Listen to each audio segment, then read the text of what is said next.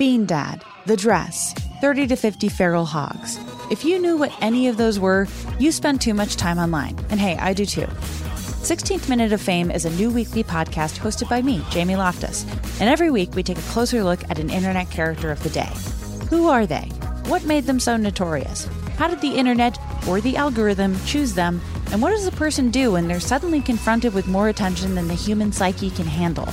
Listen to 16th Minute of Fame on the iHeartRadio app, Apple Podcasts, or wherever you get your podcasts.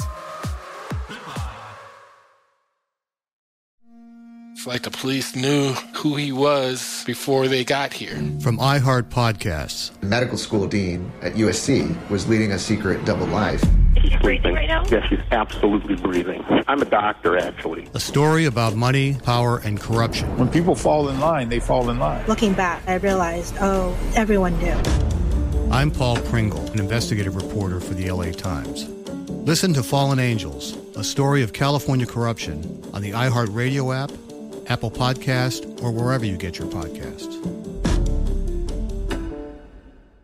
Something that makes me crazy is when people say, well, I had this career before, but it was a waste. And that's where the perspective shift comes that it's not a waste, that everything you've done has built you to where you are now. This is She Pivots, the podcast where we explore the inspiring pivots women have made and dig deeper into the personal reasons behind them. Join me, Emily Tish Sussman, every Wednesday on She Pivots. Listen to She Pivots on the iHeartRadio app, Apple Podcasts, or wherever you get your podcasts. The Big Take from Bloomberg News brings you what's shaping the world's economies with the smartest and best informed business reporters around the world. We cover the stories behind what's moving money and markets and help you understand what's happening, what it means, and why it matters every afternoon. I'm Sarah Holder. I'm Saleha Mohsin. And I'm David Gura. Listen to the big take on the iHeartRadio app, Apple Podcasts, or wherever you get your podcasts. This podcast should not be used as a substitute for medical or mental health advice. Individuals are advised to seek independent medical advice, counseling, and or therapy from a healthcare professional with respect to any medical condition, mental health issue, or health inquiry, including matters discussed on this podcast. This episode discusses abuse, which may be triggering to some people. The views and opinions expressed are solely those of the podcast author or individuals participating in the podcast and do not represent the opinions of Red Table Talk Productions, iHeartMedia, or their employees. I had it in my head that we were strong, we could come overcome this. We're not weak. I'm not weak. And I just kept telling myself that over and over. And I, I would constantly say, no matter how bad I have it, somebody else out there has it way worse than I have. And that kind of helped me overcome the obstacles. Lots of people talk about having narcissistic parents, and everyone who has had that history obviously has different stories. But there are similar themes. The fear, confusion, self blame can result in so many difficult experiences that trail a person into adulthood. Most pointedly, many survivors of parental narcissistic abuse are afraid of becoming like their toxic parent when they become parents. Sometimes one person's story of a narcissistic childhood can capture the themes that are observed in many people's experiences. The story of our guest in this episode is powerful because aspects of it will feel so familiar to so many survivors. Her story of having endured a manipulative, abusive parent who would vacillate between being interesting and engaging to reactive, invalidating, and abusive is the story of how trauma bonds are formed, the triangulation, gaslighting, and manipulation that can fill survivors with shame and self blame, the many ways that children adapt to these situations, and how all of this shapes our personalities and how we go through the world in adulthood. The volatility and unpredictability of having a narcissistic parent makes childhood a place of fear and anxiety.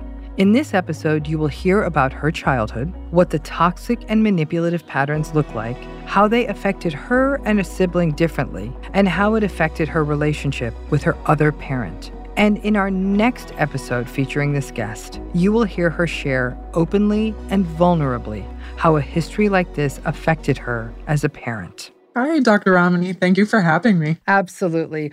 Well, what was your dad like? Because I know that that's a lot of what your story is. Growing up, my father was a very charming individual. We always were projected as if we were a very well put together family.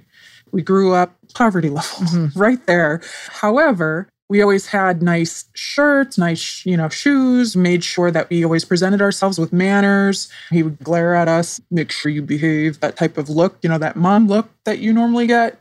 Behave yourself, except it would be a lot worse. And we essentially projected like we were keeping up with the Joneses, mm-hmm, mm-hmm. except that wasn't what it was like in the behind the scenes. It was very Dr. Jekyll, Mr. Hyde. Mm. Okay. So the father then who made sure you had the clean clothes and made sure your behavior was in line and all of that, the charming guy. That's the mm-hmm. one face of your dad. That is the one facet of him, yes. The client facing. What about that other face of your dad? Behind closed doors, it was walking on eggshells constantly. You really had to gauge his behavior or his mood, rather, to, to really broach any subject if you wanted to ask him any questions. He could sit there and be joking with you, and then all of a sudden you say the wrong thing, and it's like a switch goes off. And what are you talking about? How dare you? Blah, blah, blah. And they just go off on a tirade.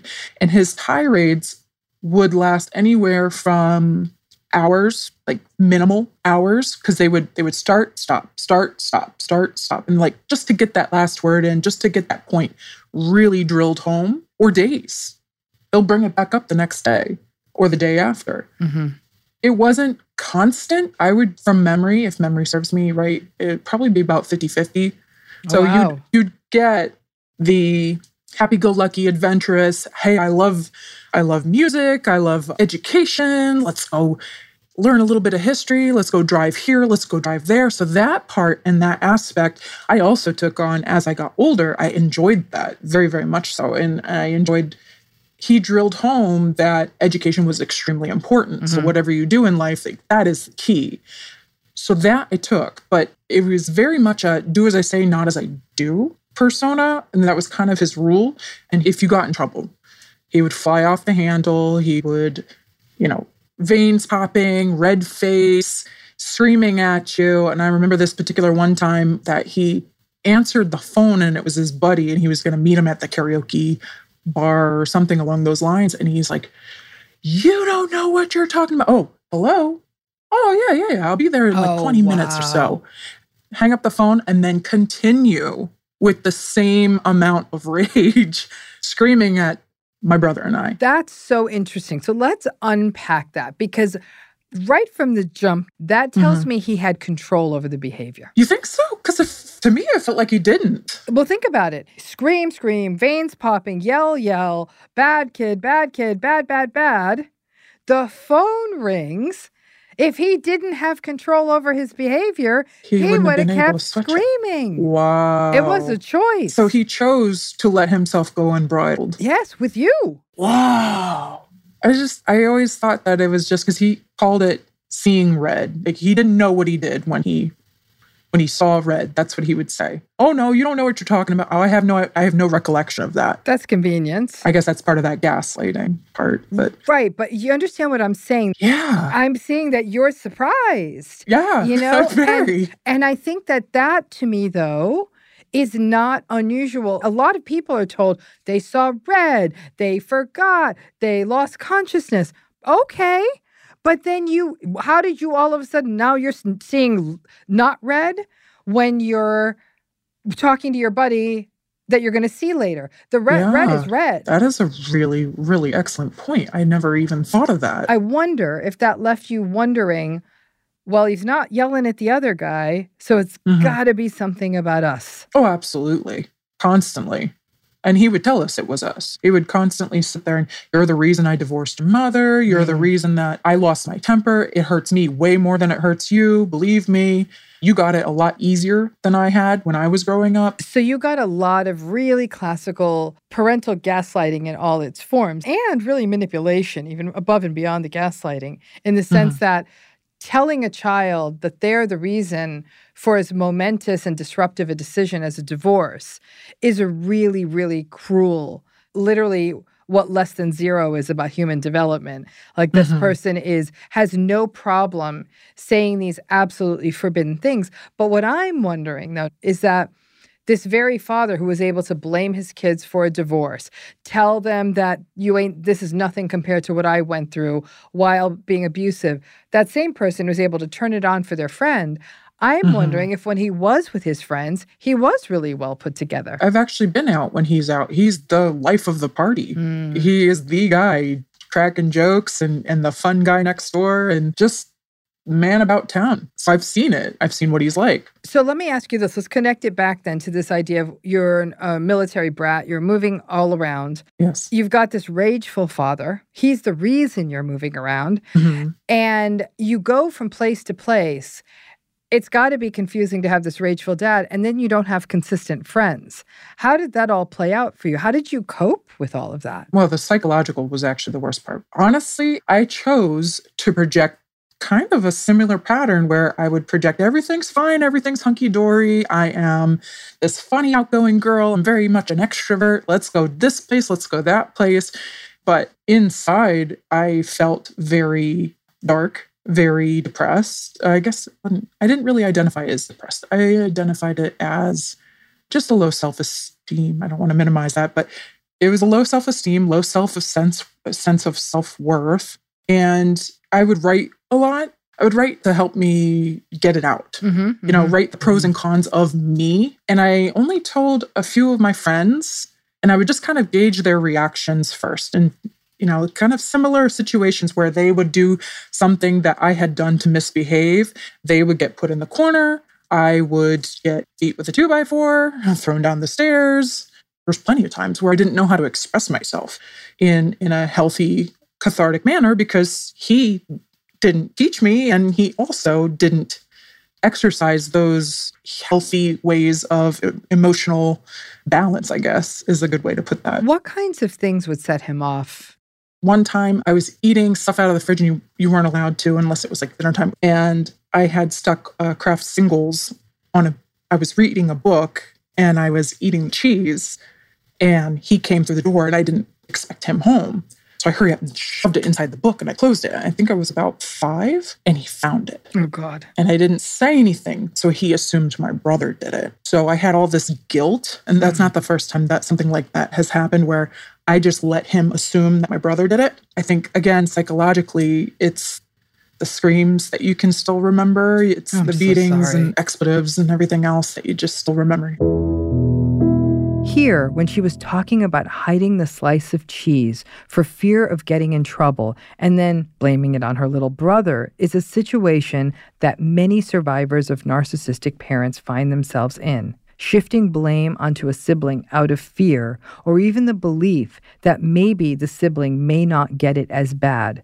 And in this case, her brother was quite young. This triangulation and division within a family is one more example of the chaos of a narcissistic family system. She also shares the horror and pain of listening to her brother being punished for it. So these triangulated situations also foster further harm to all children in the home who either live in fear of the narcissistic parent's rage or witness it happening to siblings. And the harm can be magnified when a child feels responsible for the abuse a sibling is facing. So it's a lot of guilt as I'm growing up. And on top of that, just you never knew when he was going to flip out. So it was like living with a bucket of live grenades with the pins pulled out and you just didn't know when they were going to blow. That is an incredible metaphor. Yeah. Absolutely. Because I'm even feeling the tension as you're telling the story of what it would be like for a small child to be doing something as innocent as eating a piece of cheese and reading a story mm-hmm. and and panicking and hiding the cheese That's not a bad thing to do, by the way. Eat a piece of cheese while you read a book. Basically, your answer, I'm interpreting that as everything set him off. You just didn't know anything, anything could set him off. Our session will continue after this break.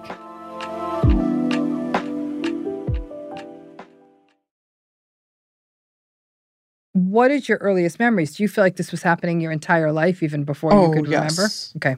My brother was a baby, and I actually remember it was a two story townhouse. And I remember looking up on the second floor and hearing them screaming, my, my mother and my father. And he he broke the door off the hinges. And I just remember hearing her screaming. Mm-hmm. That's the earliest memory. That's your earliest memory. It, it's so hard when that is your earliest memory, which there was then so much fear. Fear would have Yeah. been your earliest consistent emotion. Sadly, because fear memories, especially repeated fear memories, are so physically held, they are typically the first memories or some of the clearest early memories that many survivors of parental narcissistic abuse will share. Memories of abandonment, fighting parents, accidents, physical abuse, and sometimes just an amorphous sadness are often the memories that are the earliest ones for survivors of these situations. When these are the earliest memories, it's a setup for anxiety and a loss of safety that can shadow survivors for a lifetime. I learned how to hide it. Yeah, yeah. I mean, that's that big bright smile, right? And pretend. And pretend. Yeah, pretend. absolutely. So I'm already getting a sense of what your parents' marriage was like. It sounds like it was certainly Tumultuous. verbally tumultuous, volatile, Yes. a mess. And that's what that was sort of the template you saw of their relationship, which must have it must have been so scary too, seeing that the one person who could protect you, your mother, was also under couldn't. siege. She couldn't. Yes. She was very quiet, kept to herself. She didn't really, I want to say that she did maybe play with us a little bit, but for the most part, she was just constantly buffering between him and us just to make sure that we're kind of keeping the peace. So the verbiage, make sure that, oh yeah, we're we're just we're gonna have spaghetti. Oh, I don't want spaghetti. Okay, all right, all right, we're gonna do this instead. And appeasing, Mm-hmm, it just she tried to snuff it out. She tried to make the situation not happen. But I don't remember her interacting with us very much. And I remember Mm. that she specifically said her parents were very traditional, so you couldn't mm-hmm. get out of it. So I guess that's that trapped in a cage feeling where you shouldn't get a divorce. You have a religious background, they don't believe in it. Again, this is growing up in the 80s and the 90s, and it was taboo. It was pulling teeth getting child support. So she worked three jobs. She was never home. She had to do what she had to do to keep mm-hmm. food on the mm-hmm. table, a roof over our head. She is definitely a fighter. And I feel like, though, growing up, seeing that as an example, I didn't want to get married. Yeah, I mean, completely understandable. It's so funny because when people grow up the way you did, witnessing the model of marriage you did, experiencing your own form of emotional and sort of physical abuse growing up, mm-hmm. I almost see it clinically. I often see it go in two directions. One group is, I'm never getting married. No way, no how, absolutely not. The second group is at tremendous risk of repeating that cycle. Almost in trying to escape that situation, they will very quickly get into a relationship. They often won't be discerning because they don't know how to be discerning because they don't mm-hmm. have any template, get into something quickly and then just open their eyes and say, Here I am. I've, you know, they've literally recreated that cycle again. And so I kind of see it happening both sorts of ways. And some ways, not getting into a relationship is almost the safer path forward for folks to come out of Staying alone. but the, you know, obviously, the best path forward is that we could work with people to help them see that none of this was their fault. That's the ideal. I was the latter of those two. And Mhm. I ended up having my first real relationships. You know, you have the holding hand phase Yeah, through middle school. And then there comes the, the, the semi serious as you get older. And I did that. I think the first two major relationships, I did that, running headlong right into it and not seeing the signs because it's so incremental. And you would think growing up with it, you would see all those red flags. And it's almost like you almost want to deny it and ignore it because, you know, quote unquote, you're in love. Did you think they were red flags? Like, did you identify your father's behavior as a red flag as you started coming up through adolescence as into dating age? Not until I was about 18. Okay. I would say when I was around 16, I started getting an inkling, mm-hmm. probably because things got a little more violent as I got older. And we'd try to set our boundaries or stand our ground, and he just wasn't having it. So I think as I, I turned 18 and I started, he had disowned me. Uh, in his words, he had disowned me because my behavior wasn't conducive to what he thought I should be holding myself up to. So going back, you said your parents got a divorce because your Yes. father left your mother when you were 12. Did he go on into a new relationship or did he just oh, immediately. Uh, of course. Yes. Of course. Uh, and actually, now currently in present day, he's on wife that I know of. Wife number five. I, I've disconnected all communications with him. He enjoys falling in love. Uh. that he. Those are his words. He loves falling in love. Correct. It's like saying I only want to eat the icing off the cupcake. You got to go on all in and eat the stump of the cupcake, or you're not committed to that cupcake. It can't all be all frosting all the time, and that's what it seems- analogies. right? So that seems to be his thing, though. That I love falling in love, and think about what falling in love is. It's all dopamine, it's all reward, and it's all validation. Right? Once that part of the relationship is done, Adoration. yeah, adoration, all that, the worshipy Ah, part. Once that yeah. part's done, the falling in love part, that's the fun swoopy down on the roller coaster.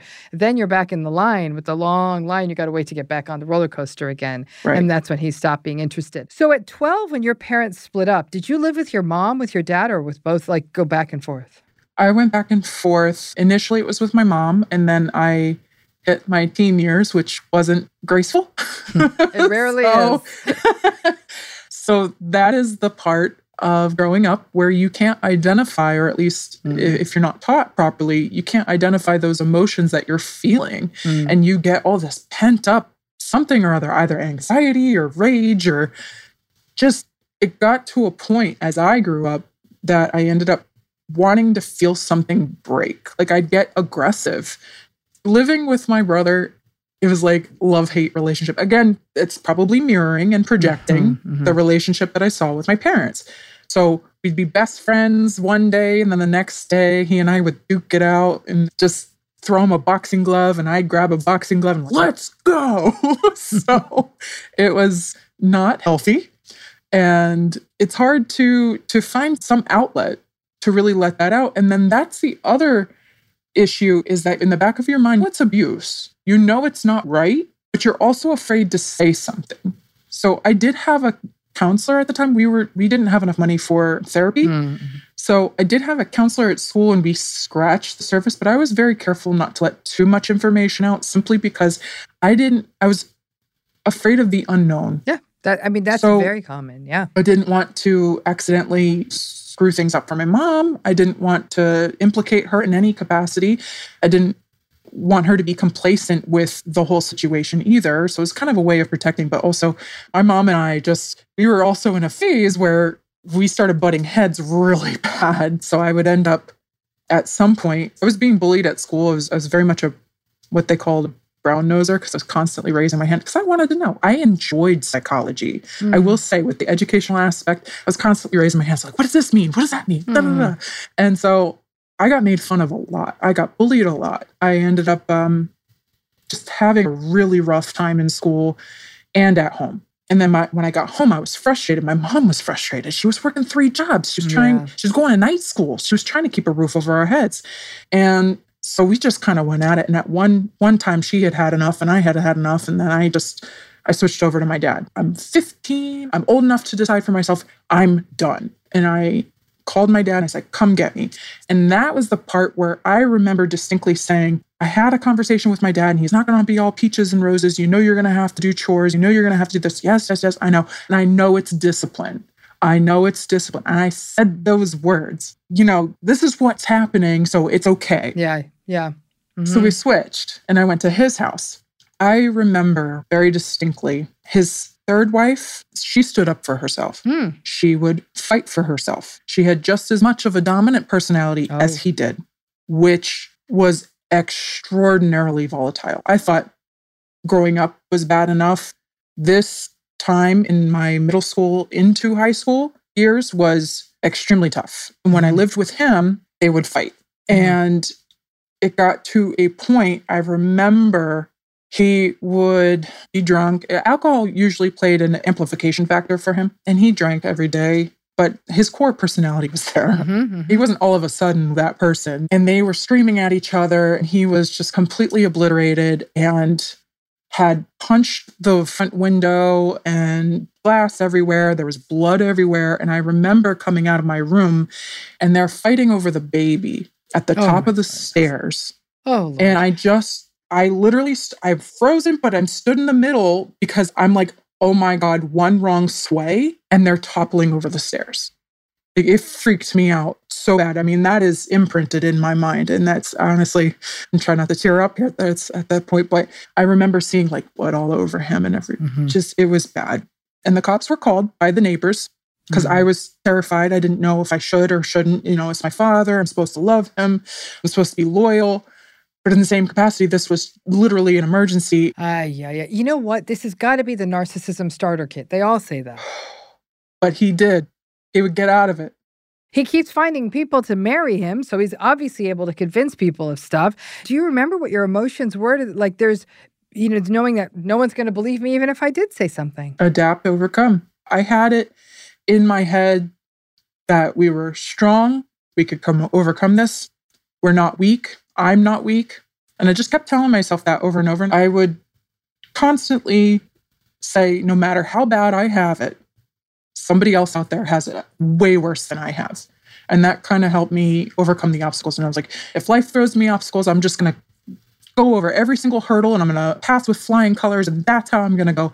Sometimes I get down on myself, but then eventually I always try to crawl back out of the well, so to speak, and just kind of raw myself back up. And that's just how I'm wired, I suppose. Yeah, I think it is because I'd be curious to know. You said you have not the small, small brother you're talking about, but your two and a half year younger brother. My other brother. Yeah. Was he able to do that whole bring himself up, I've got to be strong kind of thing too? We could go through the same exact experience and he would tell me a totally different perspective. Oh, but interesting. he would shove things deep down inside and not say anything for years. Mm. And I wouldn't know until like he would write me letters or you know say something along those lines like this actually bothered me and he would be truthful with himself. Otherwise, he wouldn't label it as abuse. It's, it just was something that we grew up with. He didn't exhibit emotional states. Otherwise, he actually turned to addiction issues Mm, yes, would expect that. Yeah. to help cope with everything that he was feeling Mhm. because he didn't want to talk about it. He didn't want to relive it. I'm sure that maybe he felt things a little bit more. I say I grew up sensitive, but I wore it on my sleeve. I, I spoke about it. Mhm. I feel like he might have been more emotionally sensitive, and I never knew. Mm-mm. Mm. Because even to this day, there are things that he's still trying to deal with and try to peel back and having a hard time.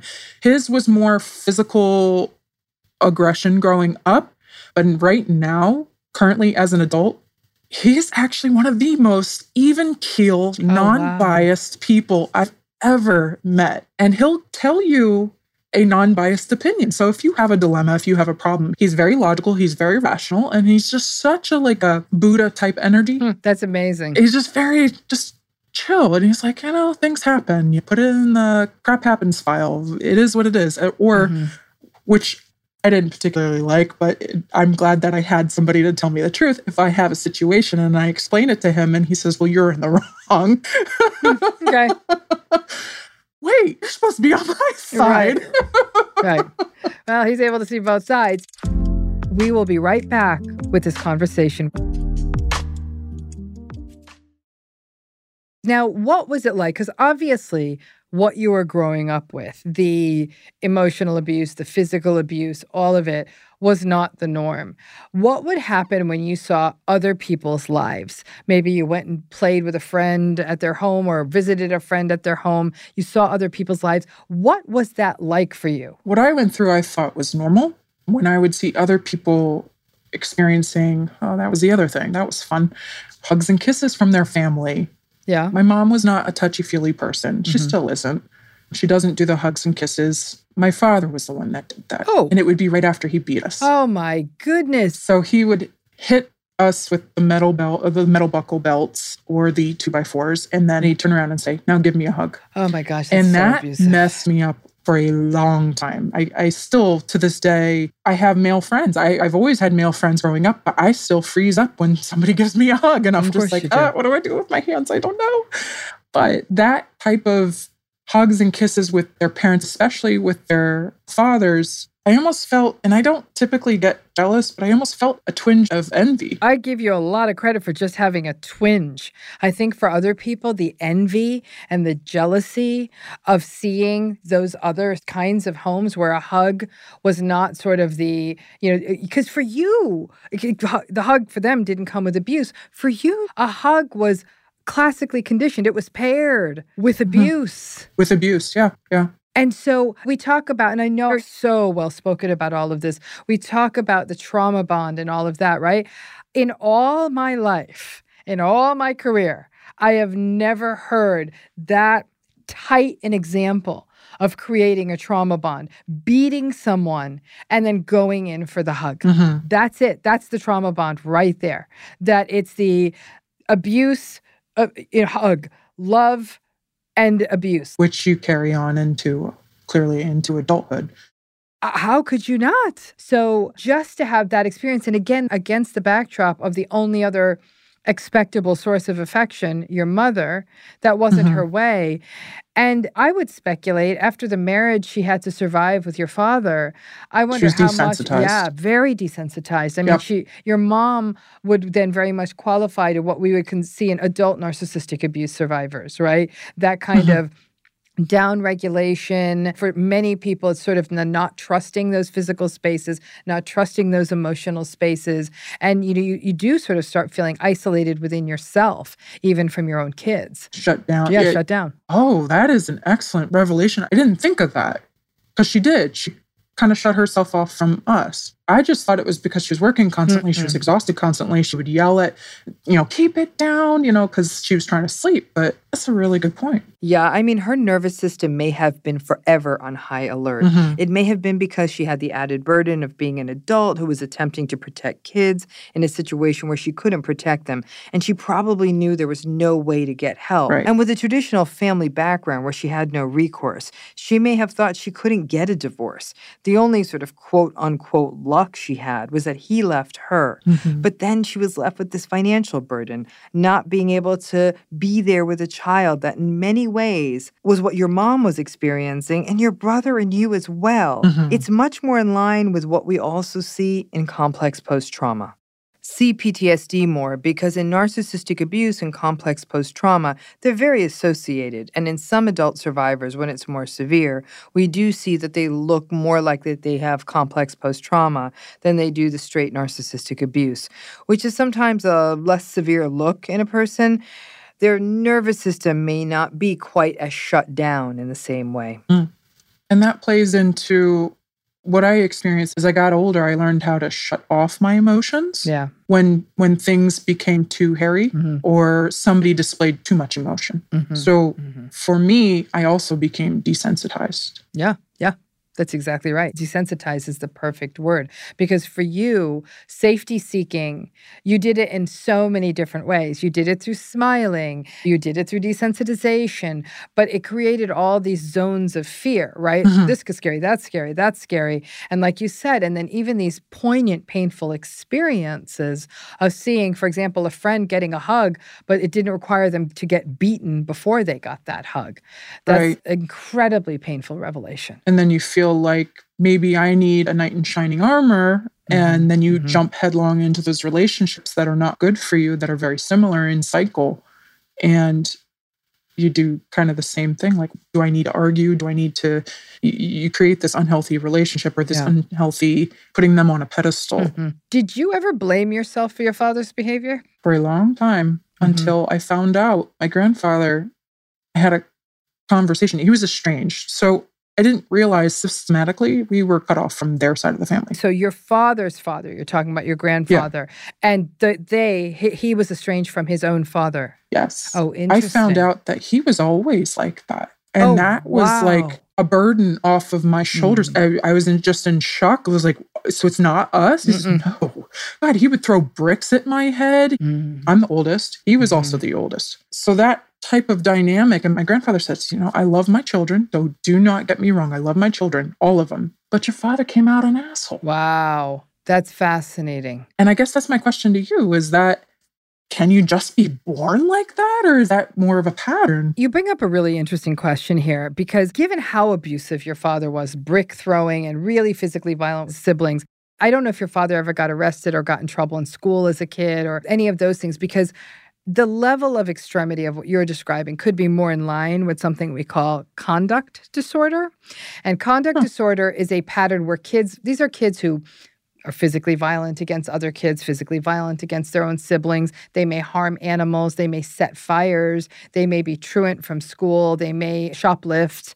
Those sorts of patterns we'd see prior to the age of 15. When that mm-hmm. pattern gets established, and then we see once they're 18 and over that they're continuing to engage in behavior where they're menacing people, they're not adhering to social norms, they're breaking the law, they're not following the rules, they have a parasitic lifestyle, that kind of stuff. That's when we start getting into what we call antisocial personality or what's sometimes called psychopathy.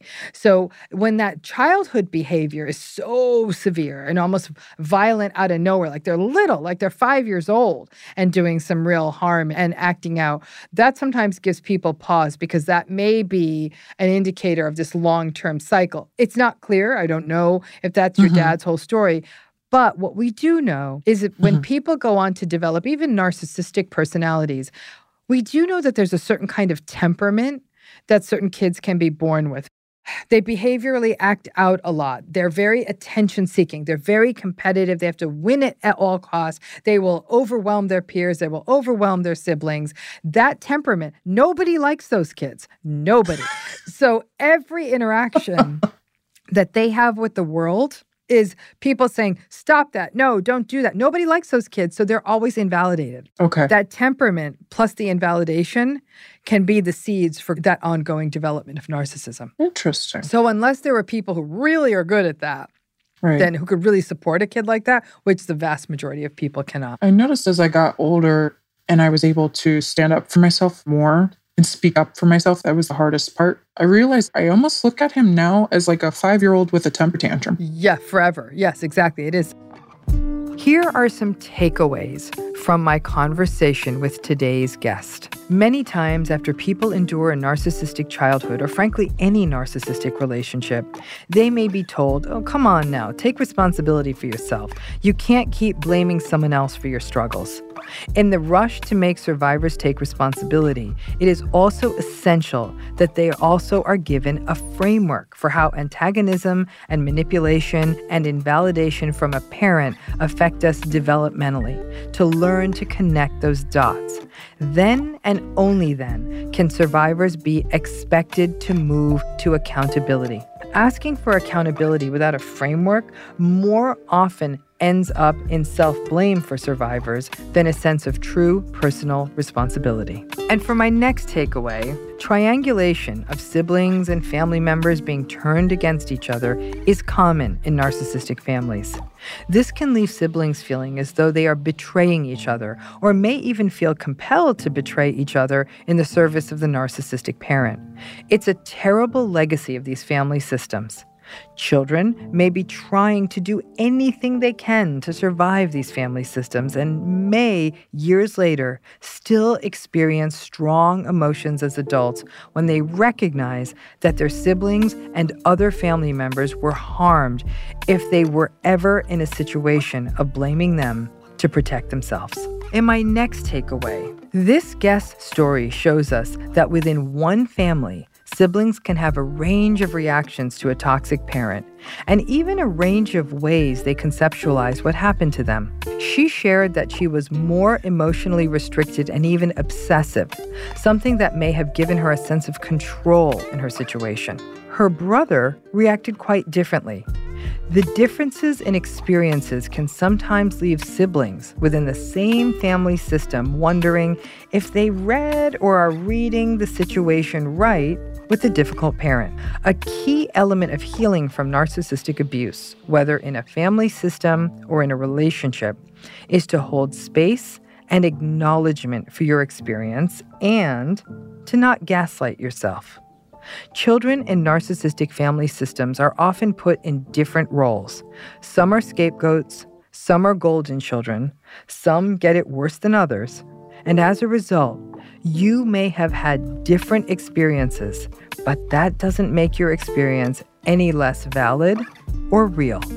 Having a complicated journey with the other parent, the one who was not narcissistic in this case, is to be expected in these situations.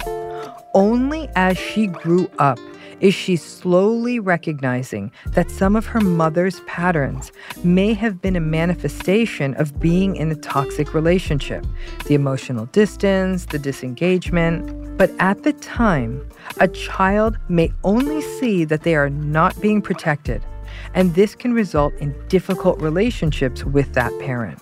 As time proceeds, this story can play out quite differently for people, and there are many ways it can go. But there can sometimes be guilt over recognizing that the parent also went through something difficult you didn't see at the time. It is not a child's responsibility to be a parent to their own parent. But this is just one more example of the collateral harm that an antagonistic and difficult parent can do to a family system. A big thank you to our executive producers, Jada Pinkett Smith, Fallon Jethroe, Ellen Rakieten, and Dr. Ramani Durvasula. And thank you to our producer, Matthew Jones, associate producer, Mara De La Rosa, and consultant, Kelly Ebeling. And finally, Thank you to our editors and sound engineers, Devin Donaghy and Calvin Bailiff.